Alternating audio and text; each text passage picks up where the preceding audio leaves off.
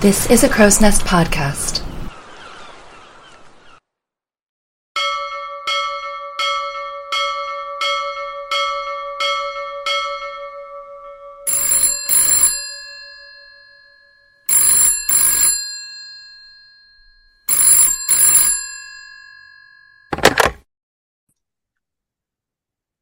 Ahoy, and welcome back to Titanic Talkline. I am Alexia, and I have my damsel galley back again. Hello. Hello. I I feel damselly today. Me too. Um, and I feel slightly in distress because we're we're getting back into... I just inhaled a dust particle. Excellent. Uh, there's not a lot of dust in the thing we're about to discuss. Uh, it's a very, very watery show. We are getting into episode two of the Titanic miniseries. Hooray. Yeah. Well, specifically the twenty twelve. Oh, yeah, that's Titanic right. I have miniseries. to specify. Yeah. Yes, the twenty twelve one, uh, just quick recap for people who maybe who haven't seen it. This is directed by Julian Fellowes. This is not the Catherine Zeta-Jones um, dealio. This is a four-parter. And we talked about episode one. And I was supposed to do a summary for episode two, but two things about that. So much of what happened in episode two is a recap of what happened in episode one. So it's sort of like, yes, I don't need an, uh, a, re- a thing. And also some of it is not abundantly apparent without the like wiki provided plot summary. So I'm actually just going to read the plot summary from uh, the wiki. And this is for episode two, which is called Second and Third Class. It, and it just, for, here we go. It's going right.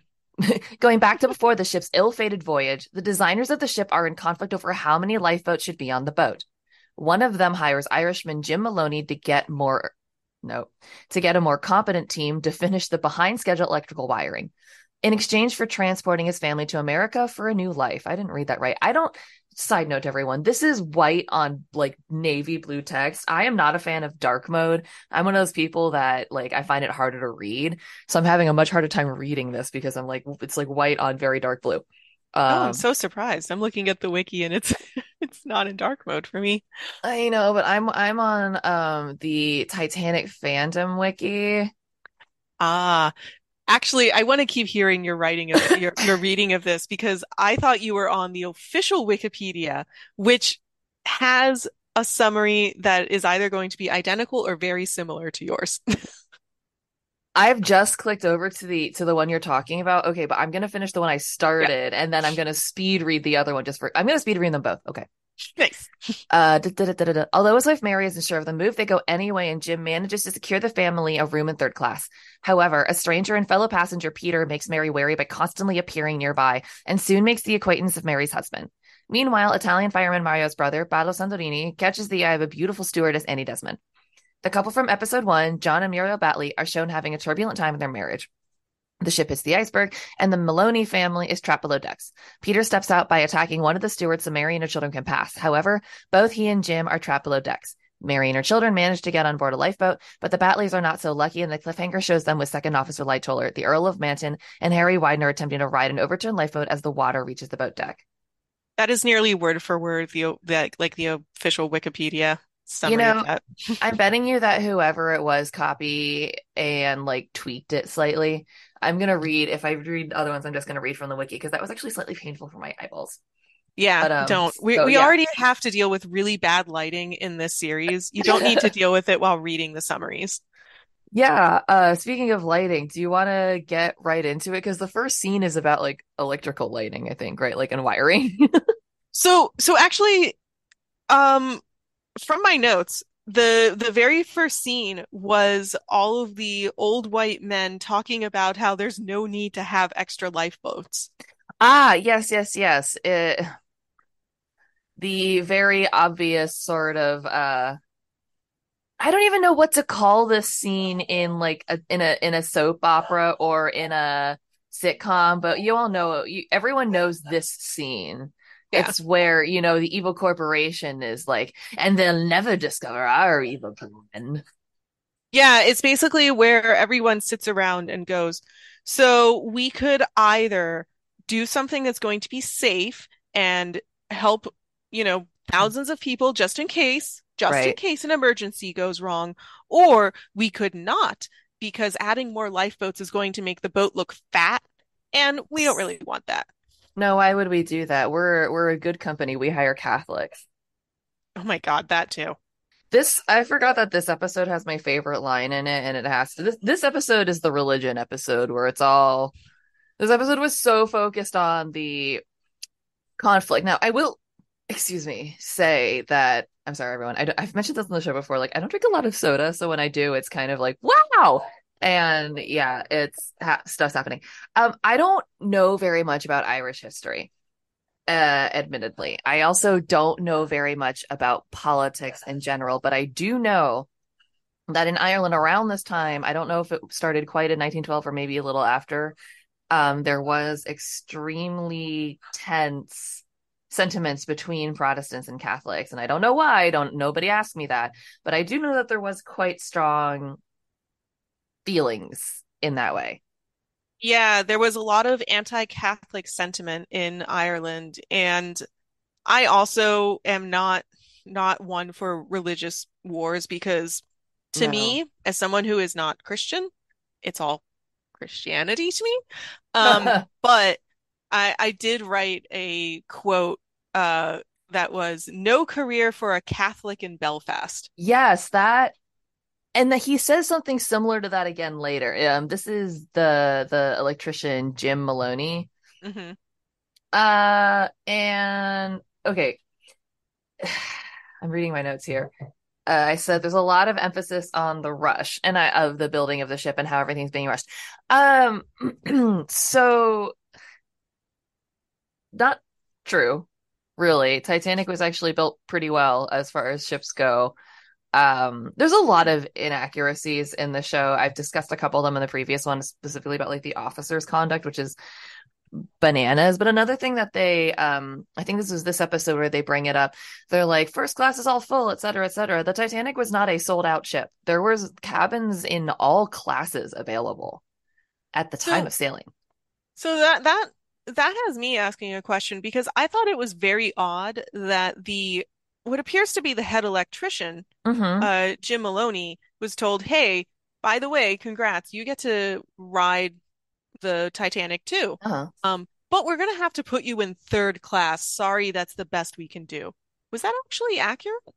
Do you know? I, so I talked about this a while ago on the show, I believe, with Stephen Beale. And while when we look at this now in the discrepancy, we see haves and have nots, but he says think of it less as that and more of haves and have a little lesses, because traveling on Titanic was a luxury ship, point blank, period. You know, people could choose to take cheaper accommodations. There were other options for you. You didn't have to take Titanic if you wanted to, or um, any White Star Line ship. And third class was for many people a revolutionary experience. It was the first time many people had been served food. Dining out in restaurants were um, extremely new experiences. And for most people, you would, you know, host grand dinner parties in your home. People would serve you in other people's homes. Being able to go out was also a luxury experience. You know, you'd have to have a lot of money to go to a restaurant. So here you were on this ship and other people were serving you. These were people traveling across America who were maids and tradesmen. This was probably the first time they'd ever had something like that. And so when this guy is like, oh, you're putting us in third class, blah, blah, blah, he's talking about it pretty grouchy, but it would kind of be, I guess it's not at all comparable, but comparable to if someone gave us, you and me, two complimentary tickets on a cruise ship, but they were an interior room. Like, yeah, the room's not, not great, bad. But we're, yeah, we're still going on a cruise. We can yeah. figure it out. A little bit of it might suck. Like, yeah, the bedroom might be a little cramped. We might not love it, but come on. Well, I think that's what's always kind of perplexed me about um, the Titanic media, I guess, that I've consumed, uh, is they definitely make third class appear mm, like they make it appear as though you are sitting in the very back of the plane right next to the bathroom, and the bathroom is constantly being used and it smells terrible and you're like kind of left to fend for yourself, and there's a baby in front of you that is just incessantly trying to steal your food. Like it definitely appears a lot worse and rowdy than I think what you're describing it as, which sounds like, okay, maybe third class is just more like a regular economy seat. You don't get that much leg room. You're not going to be behind the curtain in first class with all of those fancy hoity-toity people, but you're still flying to the same destination and you're still relatively in a, you know, comfortable position. Yeah, honestly, it's exactly that, because also this was nineteen twelve, you know, no cabins had air conditioning, for example, like no cabins had, you know, total and complete sanitary style indoor plumbing. You know, there wasn't any sort of cabin that had what we would consider a modern accommodation, but all classes of cabin had, you know, this was a far cry from, you know, when people would actually call third class steerage class, because you would have to sleep and deal and everything in a big communal hall. Like that's where it mm-hmm. got its name. You'd have to bring your own bedding that was not provided. So you had to bring that for yourself. And you had to bring your own food. You would also not have oh. access to refrigeration or anything. So that's where a lot of people would get food poisoning on voyages, because, you know, you'd have to bring five to seven days worth of food and no way of keeping it good. And if you're traveling with a bunch of people, you have to keep track of it all. So that's where comparable accommodations used to be. And then this was a step up again for people who could afford it. This was a step up where it's like you have your own bed, maybe not your own room um, in third class, but you have your own bed at the very least. Mm-hmm. You'll get served three meals a day and then some sort of like coffee and tea. And uh, yeah, each cabin or hallway has a, a steward, uh, an attendant or two. So it's sort of like, yeah, is it not, as you were saying, a luxury experience? No, but it wasn't. It wasn't as bad as Maloney is going off about, especially, again, considering that it's last minute. And tickets to America, for most people, were life savings worthy, life altering, life changing. And the fact that this guy is like, I'm giving you seven tickets for you yeah. and your family to start a new life in America. You know, this gift that most people would absolutely melt for. This is yours. Please take it.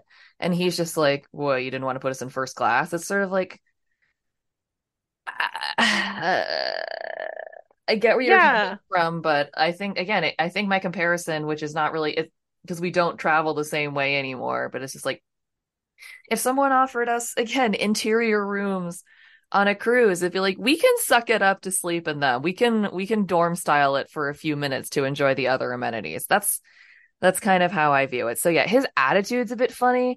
And then this whole thing where he steals a bigger room from three people, a room meant for like eight people from three men who don't even know each other, is bananas. When again, as I mentioned, it wasn't totally sold out. Titanic had room. This would not have been like a necessary weird conflict. And honestly, the first time it happened, I missed that he was just taking somebody else's room. And I thought this was some weird stowaway situation. Yeah, like it it kind of sounds like kind of sounds like the reason that he was miserable on this trip, excluding the future uh, that's about to happen. Um was more so because he was stuck in a tiny room with six other family members and his absolutely miserable wife, Mary. Oh my God. Ma- Can we talk about Mary for the rest of this episode? Another miserable woman. I'm sorry. I came to the conclusion that Julian Fellowes, whoever the scriptwriter is, hates women. This man is a misogynist. Whoever wrote the script is a misogynist, because there's not a single redeeming woman who isn't totally like, Georgiana's a bit of a Mary Sue. Yeah. And she's the a- only... Annie, Annie. Annie Desmond, too. Annie's also a bit of a Mary Sue. She's got, quote-unquote, a little agency, but mm-hmm. it's sort of that, like, implied agency. Also, why is her hair always covering her ears? That annoys the shit out of me. But Mary is... So a crux of this entire thing is her interaction with this other character named Peter... Yeah. And the first time we encounter her, she looks like she is so scared of him, she's going to pee her pants. I thought that terrified. I thought that Peter had like so the way that she runs into him is the entire brood is going to to the Titanic, and mm-hmm. for whatever reason, as always happens in these stupid pieces of cinema, right. one kid just decides to run off without saying anything. Yeah, anything like that. So Mary goes after her son, and Peter um, is the one who's like, hello, I found your child. Here you go. And for whatever reason, her reaction to that made me think that, was Peter a serial killer? Like, why was she reacting to him like, oh my God, do not touch my child? Well, it turns out she maybe's not wrong. It never gets fully resolved, but I think we're supposed to have it implied that he is this, like, serial killer. Everyone yeah. says he is. So, so before we get into, again, yeah, Mary sorry. being miserable, Peter Lubov is this character, and apparently yes. he was based on Peter the Painter. But yeah. Peter the Painter never went on the Titanic. No. And that's... It's... Mm, this goes back to the whole thing I was talking about where there was already a perfect setup for a fictional tie-in for this show. There was the Downton Abbey tie-in literally in Julian Fellowes' yeah. hands. And he was like, whoops, I dropped it. And then yeah. starts bringing in these things which are which are very... odd and speculative. It would be like being, it would be like saying, and then he ran into Jack the Ripper, who was a stoker. Like, it, you can't just throw in everything that was potentially relevant in Europe in that year into this miniseries. It becomes too cluttered, and everyone becomes shallow. Uh, I I'm really disappointed that we didn't get to see like Anastasia on the boat or something like that. Oh, that's how she got away. That's how she avoided. Um, yeah. I I have a few more notes before we go back to those two. Um, yeah. Even though I brought up like seventy-three other things about the officers, mm-hmm. they have that weird um discussion where they're basically like, "You're out." Um, that's not how that happened. They didn't just like say you you're out because you don't take orders. It was a combination of things. There was a coal strike in London at the time. So a lot of voyages were being canceled, redirected, et cetera, et cetera. So a lot of officers were then being shuffled around. And that's what ultimately led to that happening and Blair being dismissed as an officer from the lineup. That's who Blair was. I actually completely yes. forgot um, about who Blair was, but did have a note that said, Blair will look back on this and be so happy. I know. He'll just be like, honey! Get in here! Yeah, if there were a T V. Yes, exactly. Um, so I that was my note on that, and also they need to wear their hats. Officers were always wearing their hats. Just I brought this up last time. Put your hat. Put your hat on. How rude of them to not not wear hats. Rude of them. Also, one of my notes just says this lady is so Irish. That's not the one. Okay, I guess the, this is a. I don't remember who said this quote, but I wrote down a quote of half of them look suspiciously like Catholics. That is my favorite line in the entire show. I heard it in the trailer. It is said by Lady Manton in the church where she leans into her husband and just mutters, half of them look suspiciously like Catholics. And it's I, truly my favorite line in this entire show. I, I would love to just stand in a Boston square and just say that. Half of them look suspiciously like Catholics. Yeah. No context and just walk away. Yeah. um. So yeah, the, uh, we meet Mary, the lady that is so Irish, and my other note says she is horrified by this man. So yeah, this man, the serial killer, comes around the corner holding her son's hand. He, two things about it. Number one, how does she know? And number two, as we later find out, sorry, spoilers, no spoilers. She's supposed to be like, so hot for this dude. Like, that's supposed no. to be her reaction. Her reaction is supposed to be, oh, yeah. But what I'm getting is, oh, no. I, I, I hate, I kind of hate this trope in cinema where um, when a woman is interested in someone, she has a very stoic, like, faraway glance at them, like a very long stare, a yes. long silent stare with very tight lips, and you're supposedly supposed to read that as this woman is flooding her basement right now, but it totally just comes off as, I really wish this human being would get away from me as far as possible. And that was just yeah. Mary's expression the entire show. Right, because tension is not a good thing when you're aroused. In that capacity. I mean, for some people it might I mean, be, in some but... ways, but like it when it, when you I that's not your norm. I don't feel like most people, when they're smitten or instantly like into somebody, I don't feel that most people's initial reaction is that level of tension, because again, whoever's directing this poor woman just had her come off completely, absolutely fucking scared of this dude, like from the onset. So my whole thing was, as soon as, you know, later on we're confronted with the rumors about him, I was like, she knew. And then later on, right. And then later on, it's revealed that she did not know. She was just, you know, hot for rescuer. Super weird. But yeah, that all that leads into their encounter, leads into the um, scene where I wrote, don't steal rooms. I, that was such a perplexing encounter for me. Like, completely useless, as you were saying, because yeah. they could have found an empty room. Yes. But also, it wasn't really. Um, this is one of my pet peeves again about cinema: the "don't tell them any information" trope. Right. Why? Why did Jim not say a word to his supposedly wife that he is obsessed and in love with to tell her that, hey, I'm going to try to steal us a better room, so just play along. No, yeah, play along. Yeah, he doesn't do any of that. It's just like, yeah. all right, kids, everyone come with me. Oh, don't worry about the fact that this door is locked and I'm going to jimmy it open. Oh, also, let's get inside and be very quiet. Like, what's happening here? Communicate with your partner just a little bit. And again, like in this show, they keep saying about like how it's been, it's sold out, it's sold out, it's sold out. And how that one room that came available went to Georgiana. They're like, no, no, no, there's a waiting list. I was like, that, it, it, no, historically incorrect. There were open, there was space. Like, this wouldn't have been a thing. But don't steal rooms. I have don't steal rooms written down twice here um, in separate places. But in between them, I wrote down a quote from, I don't remember who it was, but it was talking about Paolo and Mario. And it said, the Italians are an excitable breed and they're politically unstable, which was some fantastic wordsmithing about just racisms.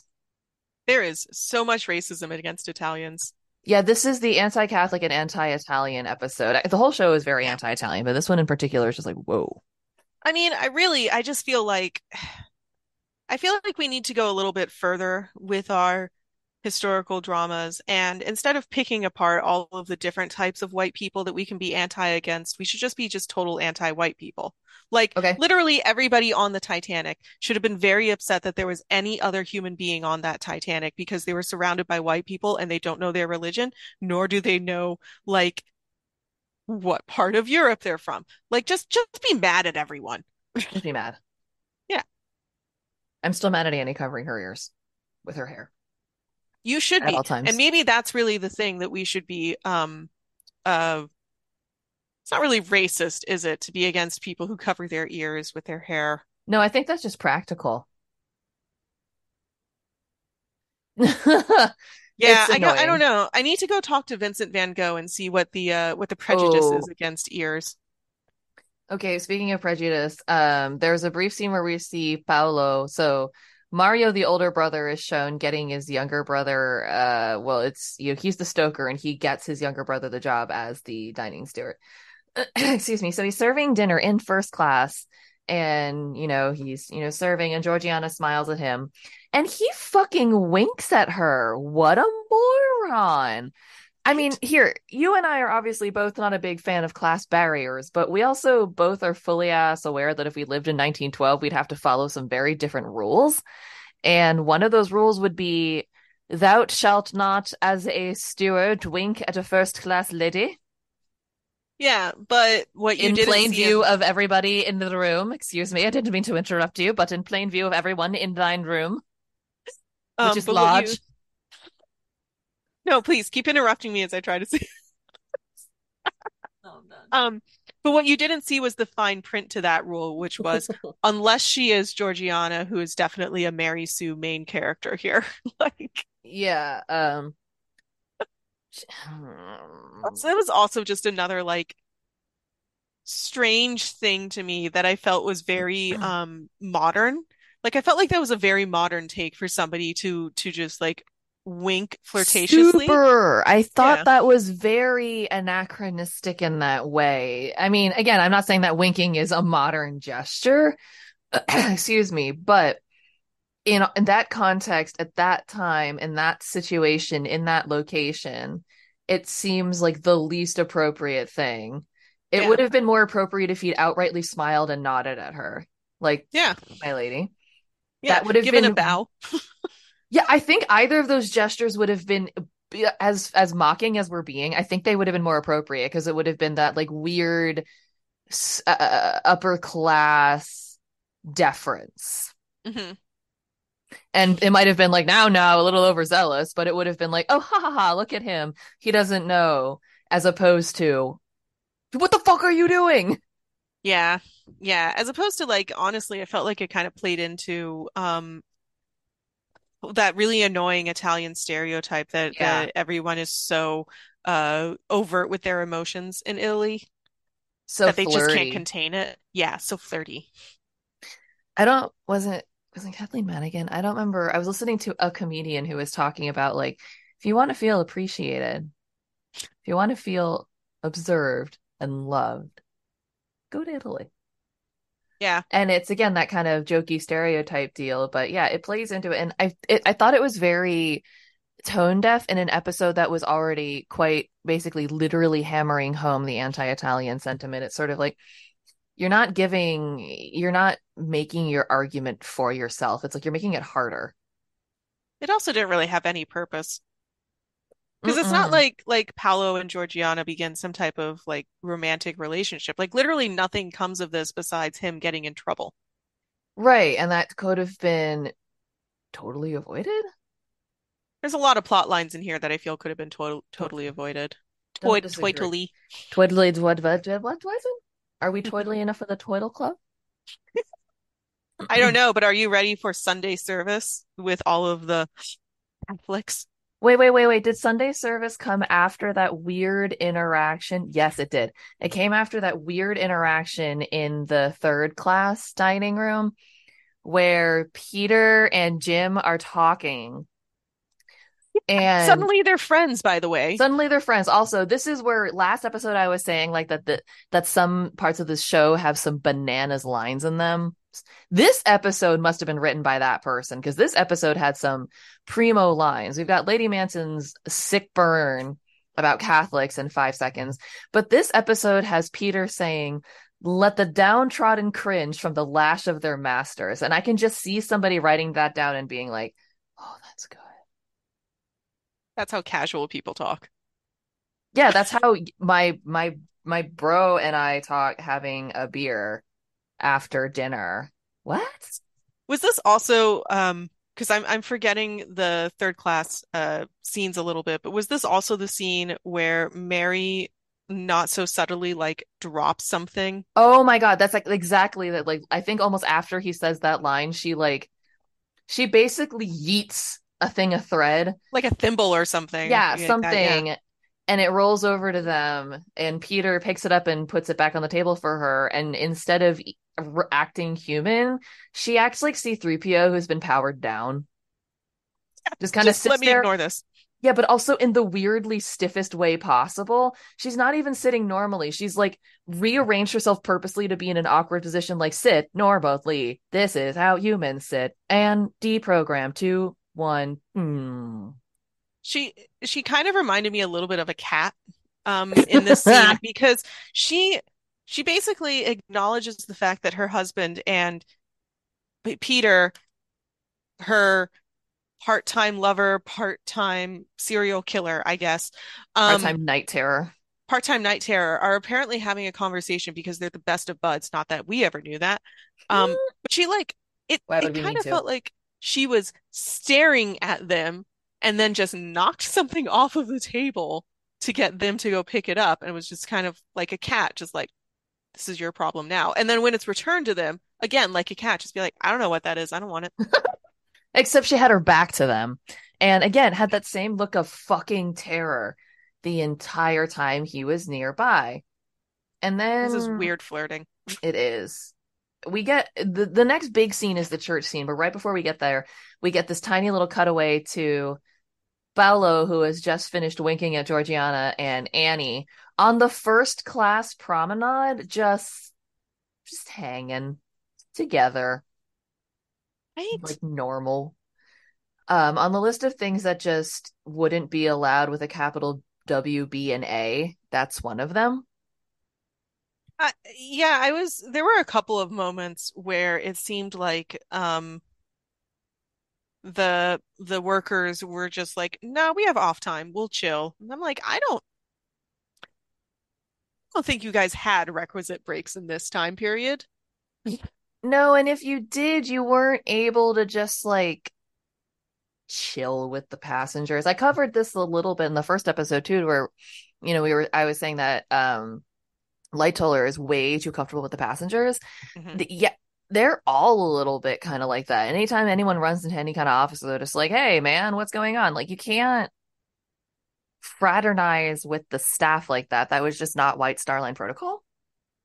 Yeah. Uh But yeah, there was a lot of flirting with protocol. There's a lot of flirting, point blank, period. And also, by the time we get to this church scene and we see people like filing into the church, I'd forgotten about the Mantons. I was like, who are these people? Yeah, I was a little disappointed to, well, not disappointed to see them again. I think it was more of that, oh, right, you you milquetoast folks are here. Oh yeah, you people. Yeah, you're here to just make your your uh, your crazy observation about half of them looking suspiciously like Catholics. Yeah, you're offended to constantly... Uh, or, sorry, wow. Uh, yeah, you're showing up to just be offended and clutch your pearls. Like, that was all Lady Manton did. Yeah, very much so. The entire church service was weird, because again, on the real ship, you didn't... Um, there wasn't an all-class service. I thought that that was strange. Like... yeah. It seemed like they would have a service for each class, because I would also imagine that a fair amount, if not the entire ship, would want to go to service, because I have a hard time imagining that there were any non-Christians aboard this ship. There were. Mostly. Were they actually open about it? Some would have been. Ah, like the Strausses were Jewish. Okay, well, that's fair. That is fair. Um, there, but yes, there were services for all classes, but they weren't. There wasn't one great big mixed class ceremony, so that was super weird, and it was just an excuse for Lady Manton to be rude and for Peter and Mary to once again share the weirdest chemistry ever. God, that was such a strange scene. So, if if I'm remembering it correctly, Peter was already in service. And then one of them, Mary I think Mary him. was. Mary, okay, so Mary takes her seat. And then one Peter the goes over just... to sit by her. Yes. Yeah. Yeah, he gets there like a second or two later or something, but... yeah. Yeah, and then it just fades out. Um. Well, he, he says something to her, but we don't get to know what he says until a later episode. Yes, that's right. And she gives him another horrified look, which leads me to believe that what he says to her him is... to her is... if you say "horde," I will kill every one of your children, starting with the youngest. Right? That's what I thought too. Like, all of this was him threatening her. Yeah, every single every single thing that he does to her leads you to believe that they have a history, or either she knows who he is, or that he has something over her. Yeah, but, but all of it is negative. All of it is negative. And speaking of negative, Muriel Batley is... oh my God. Fucking wild. They go back to her room and she basically is just like, I know all of your client sign- um, secrets because I read your documents. And when he's like, why would you fucking do that? She goes, what would you suggest I do? Literally yeah, anything not. else? Yeah. yeah. Not. Yeah, not. That's a great start. I was thinking, I literally wrote down in my uh, notes, so? Yeah. I wrote, a ship in the middle of the ocean is the perfect time to have an argument and get mad at your partner. Like, she brought this up. Like, she she intentionally brought this up to have an argument. You could see it. Yeah, she, and because this conversation came out of nowhere where she's like, because you're covering for, I don't remember exactly the wording she used, but she was like, you're covering for this dude. And he's like, what did you do? Yeah. Where it's kind of like, I'm nosy too. I'm that kind of person, but I know what also, I know what's off limits, you know? Yeah. Also, if you're, you know, if you're going to be nosy like that and you have all of that proprietary information, again, just like pick the time and the place when you feel like you should share it. Or if you want to keep being nosy, maybe don't share it so that yeah. nobody's suspicious of you. Exactly. And then they try to explain away her bitterness by doing the old classic, I wish I could have given you a child. I love that. I love how it's it felt very um Ooh. how how how very different. She begins the argument by saying, hey, I know all of your bullshit and I have all of this against you, but then uh-huh. ends it by saying, by the way, I'm so sorry I couldn't give you a child. Like, what? What is that flip-flopping? Well, he was apologizing to her about that. Oh, that's fair. But either way, it's basically just like, I'm sorry that our marriage was like not childful. Sorry about that. But, you know, painting the classic bitter infertile woman. Yeah. And then she starts like, she comes out with this Monty Python of a zinger where she says that Lady Manton has the brains of a kipper and the charisma of an egg, which sounds like a cutout line from Your mother was a hamster and your father smelled of elderberries. Yeah. You have the brain honestly, of a kipper and the charisma of an egg. That's a good line. I thought it was extremely funny, but it was one of those things where she starts it off being this horrible bitch, and then she they turn her into this, oh, it's because she can't have children. Look, and now she's crying. Wah, wah. I, I had I had no sympathy for her, but oh. I do feel that uh, her long-suffering husband, John Batley, played by Toby Jones, has the mm-hmm. saddest face in cinema. Like, he, he just has does. Yeah, when he has just a blank expression, you're just like, oh, Toby, I'm so sorry, let me give you a hug. Exactly. And then we go from that, you know, kind of supposed to be so, like, sweet scene to uh Captain Smith living out his fantasies of being a NASCAR driver, a NASCAR racer, being like, well, I think we can go a little faster. What, what, do, you, what do you think? Yes, yes, let's do it. This is yeah. the time for us to experiment with our speeds. Yes. Good. Good. Do it. That's all this was. Yeah, that's all this was. It's very much that thing. Yeah, it immediately goes to this thing where it's like, we're painting a clear, clear villain here, which I will say is interesting that they went for Smith, because normally they go for Ismay, which is what they did in the Cameron film. I, I just think it's funny that you can, like, I, I know that movies and T V shows have to do this with plot, but I think it's funny that they're trying to, like, make a villain out of a singular person for yeah. this. Yeah, there is. That's a very hard thing to do. But I guess also, especially when you're, as we discussed last time, like the ninety-sixth person to make a Titanic thing, you gotta gotta take a fresh angle. And uh, this is one way to do it. Also, uh, Captain Smith being a therapist is an interesting one, because that weird non-versation he had with Batley outside was, what can help me? What I wrote, so I, I kind of did my summarization of what that interaction was. Okay. Which was, which was Batley saying, let me apologize for my miserable wife, and the captain going, ah, of course, well, I'll leave you to your misery, good night, and just walking away. Yeah, basically. An absolutely bananas conversation. And then they show what we later see is the iceberg collision from Batley's point of view. Mm-hmm. And then Captain Smith and Andrews have a really weird Scooby-Doo runaround in the uh, bowels of the ship when the water is pouring in, and then stop to have some A plus very long exposition in front of a gushing wall. Yeah. So So the iceberg hit at around thirty-four minutes in, which uh-huh. is where it will hit for the three of the four episodes. It it uh-huh. keeps hitting at the exact same timestamp. Yes. And I was also just sitting there just like watching them have this conversation as water is gushing in and going, all right, no panic here. No. Let's just watch. Yeah, yeah, yeah. Uh, Lightoller is also psychic. He uh, knows everything and he can be everywhere at all times. I have not figured out how he's able to do that. Um, but while he's being in sixty-three places at once, there is a terrible closed-roomed drama happening on the bridge where um, Captain Smith is staring out the window and having a conversation to himself. And I believe it is Chief Officer Wilde and Lightoller are trying to have a human conversation behind him. And it really just felt like an extremely strange community theater three-person scene. I was like, what's yeah. going on? I, I know exactly what you're talking about. Like yeah. one of those plays where it's amateur theater. Nobody really knows how to interact with each other on stage. No. You have three people on stage. Two of them are like, well, I guess I'll have a conversation. And the third person is like, but I'm the star, so I'm just going to do my own thing and ignore you guys.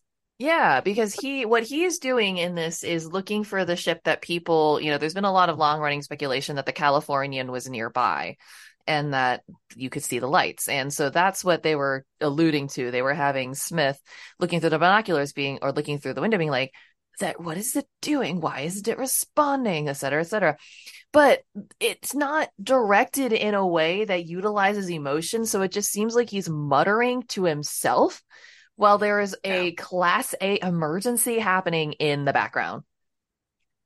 So I, I would love to know if Titanic six six six is where we finally get both the iceberg as the villain and we find out that like all of these like weird conversations and things that are happening between Captain and the folks on the boat are due to some like eldritch horror that's in the water, um, and it's influencing all of their minds. If they haven't made that already, we should write a comic for that because I would a thousand percent do that. Yeah, fund us. Let's let's do it. Yeah, send us. Uh, subscribe to our non-existent Patreon. We'll do it. Yeah. Um. And then we go from there to the scene that I think we, you know, this is where Missus Batley totally buries everything. And as everyone is queuing for the purser's office, she screams in the Manton's faces about his affair and his affair child. And Batley hauls her away, accurately screaming at her that she has ruined his career, which is true. Like, if they get off yeah. of that ship, like, if this was, you know, not an emergency and it turns out everything was fine, he's done. Yeah. It, that was also, again, just so bizarre. It's like, mm-hmm. there, there were multiple moments, I think, in this show where people had their um, final conflict, but yeah. it didn't feel like it was natural. It felt like they had a supernatural inclination that they were not going to survive. So they had to say this now, or it was yeah. never going to happen. And that's, I think, the risk that you take with this sort of jumping around in the timeline deal. What it's supposed to do is build intrigue, but what it really does is basically show you who lives and who dies. Yeah, I actually think that this miniseries would have uh, benefited from having two more episodes so that they could actually draw out more of these conflicts and mm-hmm. make it so they made sense instead of instead of like uh, Muriel Batley just erupting out of fucking nowhere. Yeah, she just blows up, which is, again, I, I tend to be a person that blows up under stress, but it wouldn't have been like that. Yeah. It probably would have been like, don't touch me. I... I don't know. I would have needed a reason to be pushed that far. And she didn't. She just was, saw the pandemonium pandemonium of everybody else trying to get their jewelry and was like, aha, I have my moment to go scream in this woman's face about something. Like, she's been waiting for this for like how many years now? She's just like, fucking finally. Yeah. Manton! It's, it's, it's, It's such a weird show in which so much happens, but yet nothing happens at all. Yeah. That's also how I, I would describe the music for this episode, because oh it was so generic throughout the entire episode. And it didn't, there was a moment that I don't even remember what scene it was, but I made a note about how people were laughing, but the music was just dour and sad.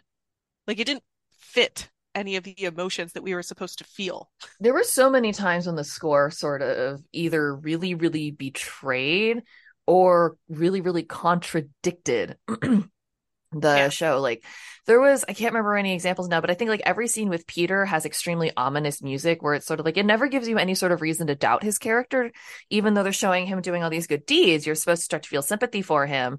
But when you give these undercurrents of everyone doing what they're doing. And then every time he's around, there being a tone of, of, um, of like an ominous tone. Yeah. You're, you're not giving them any mystery at all. And it happens so many times where the score is just either really, really not the correct emotion or just flat out bad.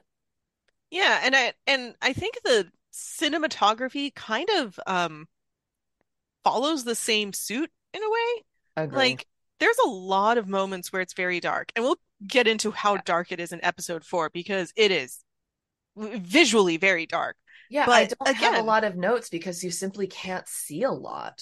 Yeah, a lot of my notes are about that. But like, but with Peter in particular, like all of the cinematography with him, they also linger on his face with this yeah. music, with kind of dark lighting, and you're just like, this is an evil, horrible man. Yeah, it's so obvious. It doesn't, you know, there, part of watching anything is uh, there's mystery involved.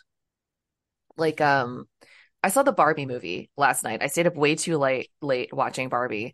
Um, yeah. Number one, it was really, really good. But number two, even just plot wise, it was not at all what I thought it would be. Now, there were some beats halfway through where, because I like to pick up on stuff, I was like, oh, I bet it's going to be this, or I bet it's going to be that. And I was wrong a couple times, and I was right a couple times, but there was intrigue to it.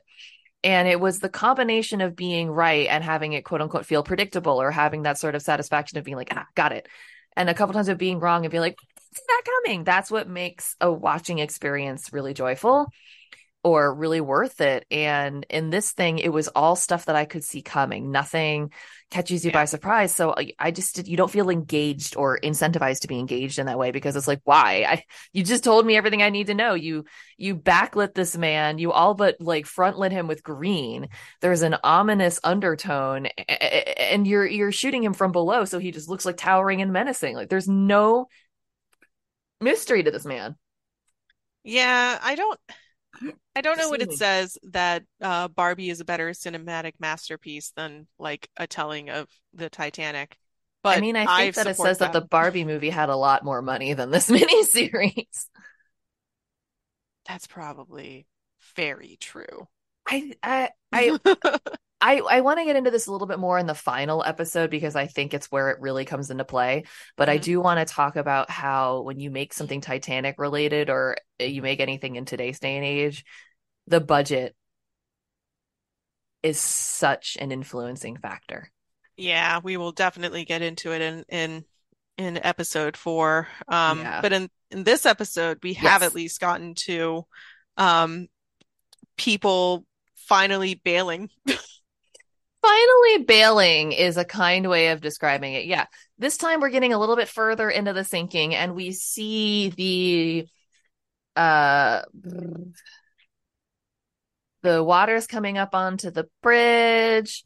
Uh the man not the Mantons, the Batleys. The Batleys? Yeah. Yep, there we go. They have their little uh couples resolution moment, where she was yeah. like, I used to be a nice person. Why am I not nice anymore? I'm sorry I turned into a miserable bitch, is basically what she said. Yeah, basically. And then he's like, I forgive you, because he's very kind. And then they run to cling onto the collapsible, and the water starts coming up. And yeah. they Jack and Rose each other. Oh, they really Jack and Rose each other. Um, I, I also kind of hated that, because I don't know about you, but there was not one moment in this in this show where I liked Muriel. No. So the fact that she had that section where she said, I'm sorry I I turned out to be this way when I was so happy before, made no sense, because it's like, I don't, are you doing this because you want us to have sympathy for this character? Clearly. It, but she never showed any of this before. So no. It's not like we we care. No, and I, it's disappointing, because I think in a vacuum, that scene is actually quite good. That actress and that actor in that scene have very good chemistry. If it had been a different story, it would have been a very heartbreaking scene, you know, last scene between a husband and wife.